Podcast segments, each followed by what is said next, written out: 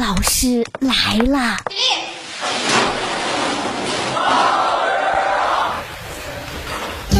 好，各位大朋友、小朋友、老小孩们，节日快乐！今天是六一儿童节，也是首批一零后的最后一个儿童节了。大家都知道，现在呢，小朋友不想过节，大人们抢着过。零零后、一零后已经在组团唱《孤勇者》了，八零后、九零后却争先恐后的开始抢各种儿童套餐。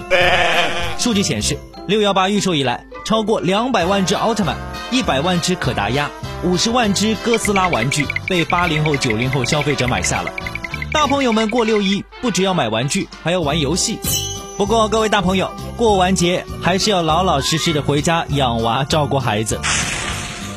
随着养娃主力人群转变为九零九五后，育儿观念呢也在发生各种各样的变化。他们的育儿观是希望可以科学育儿，通过了解新型育儿观念，努力做到专家型养娃。年轻人们相信孩子有自己擅长的领域，并且愿意挖掘跟支持小朋友天赋的发展。数据显示，近六成父母表示自己的养娃关注点是和孩子建立情感连接。其次，有超过六成的人表示说会注重小朋友生活习惯的培养。在养娃观念上，有百分之六十六点七的人群表示自己会积极学习养娃的知识，努力做到专家型养娃。而有超过五成的受访者表示会全力的提供孩子成长过程当中所需要的一切。那么各位，你们家的养娃类型是什么呢？专家型、散养型？圈养型、朋友型还是溺爱型？欢迎到我们的平台来分享一下。关于养娃类型，未来可能是虚拟型哦。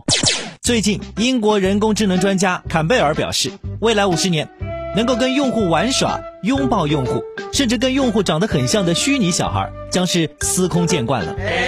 他表示，这将有助于解决人口过剩问题。借助先进的科技，所谓的父母将能够在数字环境当中跟虚拟的孩子进行互动。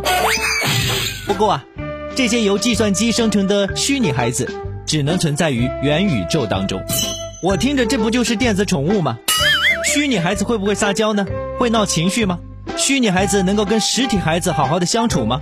爸爸妈妈要不要给虚拟孩子讲故事呢？应该要给他们定期充值吧。虚拟孩子长大之后会继续的养虚拟孩子吗？哎呀，想想这些问题，觉得脑洞越来越大了。我们说人工智能好像无所不能，但是人类所独有的情感需求，真的不是人工智能可以替代的。我们还是好好的珍惜身边的真实世界、真实的关系吧。这届年轻人太会玩了，谁要玩虚拟孩子啊？最近啊，有不少的年轻人解锁了生活的新鲜事。有记者在街头随机采访了一些年轻人，发现，虽然生活的半径变短了，但是快乐并没有减少。城市周边钓鱼、户外精致露营、跟着直播健身等等。你知道最近年轻人的快乐源泉在哪里吗？最近的爱好那应该就是露营了。最近有在涉足钓鱼。最近的话就是在拼拼图和拼乐高。最近的爱好是跟刘畊宏跳操，但是我现在是微微女孩。类似的这些新兴的休闲找乐方式，正在受到年轻人的追捧。大自然是治疗城市病的良药，宅家的日子也可以获得满满的快乐。那么各位，你的快乐休闲方式又是什么呢？来跟大老师分享一下。因为现在疫情就是不能去太远的地方嘛，但是像露营的话，就属于是不用去太远，放松一下自我。很多人觉得钓鱼可能是中老年人参与比较多吧，但我觉得钓鱼就可以放空一下自己。拼图和乐高能让我更专注的沉浸在一个自己的世界里面，给自己一个很大的成就感。有一次我就无意中点进他的直播间看，发现哎很有趣，就是他带着你跳操，但是同时又会跟你输出一些很。正能量、暖心的东西就觉得特别好。好了，这一点位我们就说这么多。我是永远保持童心的大兵，下个小时见。大老师来了，六一童言无忌，你觉得什么是爱情呀？男女相爱，两个字关爱。哎呀，我听不懂。